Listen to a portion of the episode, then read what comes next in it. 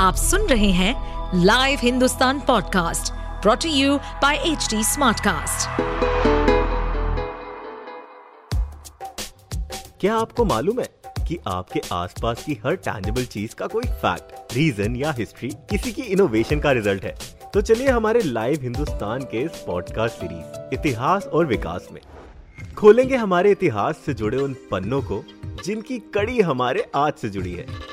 साथ ही जानेंगे बहुत सी रोचक कहानियाँ, तथ्य, हमारी भोजन सभ्यता, वास्तुकलाएँ, वैज्ञानिक शोधों और अन्य गौरवशाली इतिहास और उसके विकास के बारे में अमेरिका की स्टेचू ऑफ़ लिबर्टी और भारत की स्टेचू ऑफ़ यूनिटी जैसी बहुत सी प्रतिमाएँ दुनिया भर में मशहूर हैं।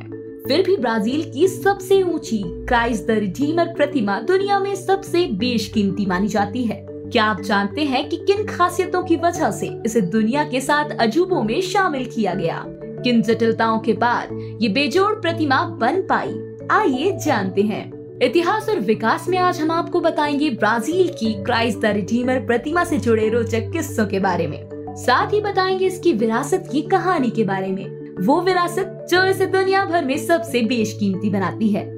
ब्राज़ील की पहचान बनी ये प्रतिमा करुणा की छवि के रूप में भी पहचानी जाती है। ये रियो डी जेनेरो में कोरकोवारो नामक पहाड़ी पर स्थित है, जिसकी ऊंचाई 700 मीटर है। इसे बनाने का विचार 1850 में आया था। कहा जा सकता है कि तभी से इस अजूबे की नींव पड़ी थी। फिर भी कई साल की जद्दोजहद के बाद आखिरकार 12 अक्टूबर 1931 में तैयार करके जनता दर्शन के लिए खोल दिया गया था। इसके इतिहास पर गौर करें तो सन 1850 में कैथोलिक पादरी पेड्रो मारिया बॉस ने इसे बनाने के लिए राजकुमारी इसाबेल से मदद मांगी थी, लेकिन उन्होंने मना कर दिया। अठारह ईस्वी में ब्राज़ील एक गणतंत्र देश बन गया। फिर भी इसे बनाने के लिए कोई सहायता नहीं की गई। फिर जाकर सन 1921 में कैथोलिक सर्कल ने इसके निर्माण के लिए सेमाना डू मोनुमेंटो नाम का एक कार्यक्रम चलाया। जिसमें ज़्यादातर कैथोलिक समुदाय के लोग आगे आए। तब जाकर निर्माण 1922 में शुरू हुआ और करीब 9 साल में इसे बनाकर खड़ा किया गया। ये प्रतिमा कैसी होगी इसको लेकर भी शुरुआत में कंफ्यूजन था।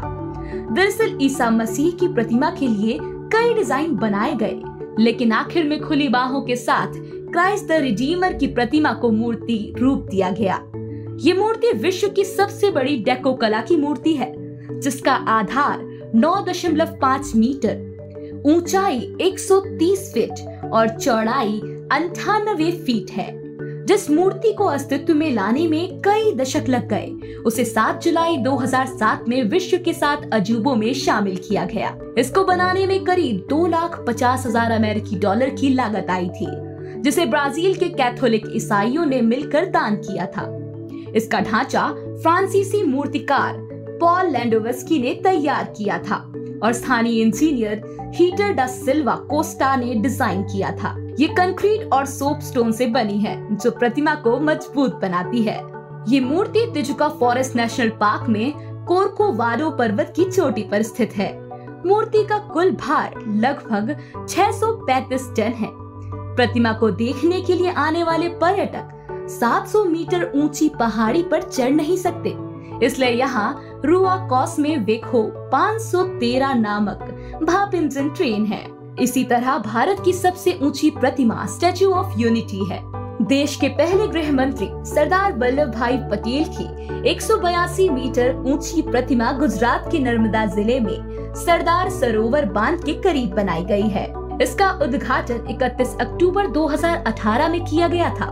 भले ही ये दुनिया की सबसे ऊँची प्रतिमा हो लेकिन क्राइस्ट द रिजीमर अपने आप में बहुत सारी खासियत समेटे हुए है। ऐसे और interesting fact stories food cultural movements and technological advancement सुनने के लिए और अपना फीडबैक शेयर करने के लिए आप हमें फॉलो कर सकते हैं Twitter Facebook Instagram YouTube and LinkedIn पर। साथ ही ऐसे और पॉडकास्ट सुनने के लिए आप लॉग इन करें www.htsmartcast.com इस पॉडकास्ट पर अपडेटेड रहने के लिए हमें फॉलो करें एट एच डी हम सारे मेजर सोशल मीडिया प्लेटफॉर्म पर मौजूद हैं। और और ऐसे पॉडकास्ट सुनने के लिए log on to W W W dot H D smart cast dot com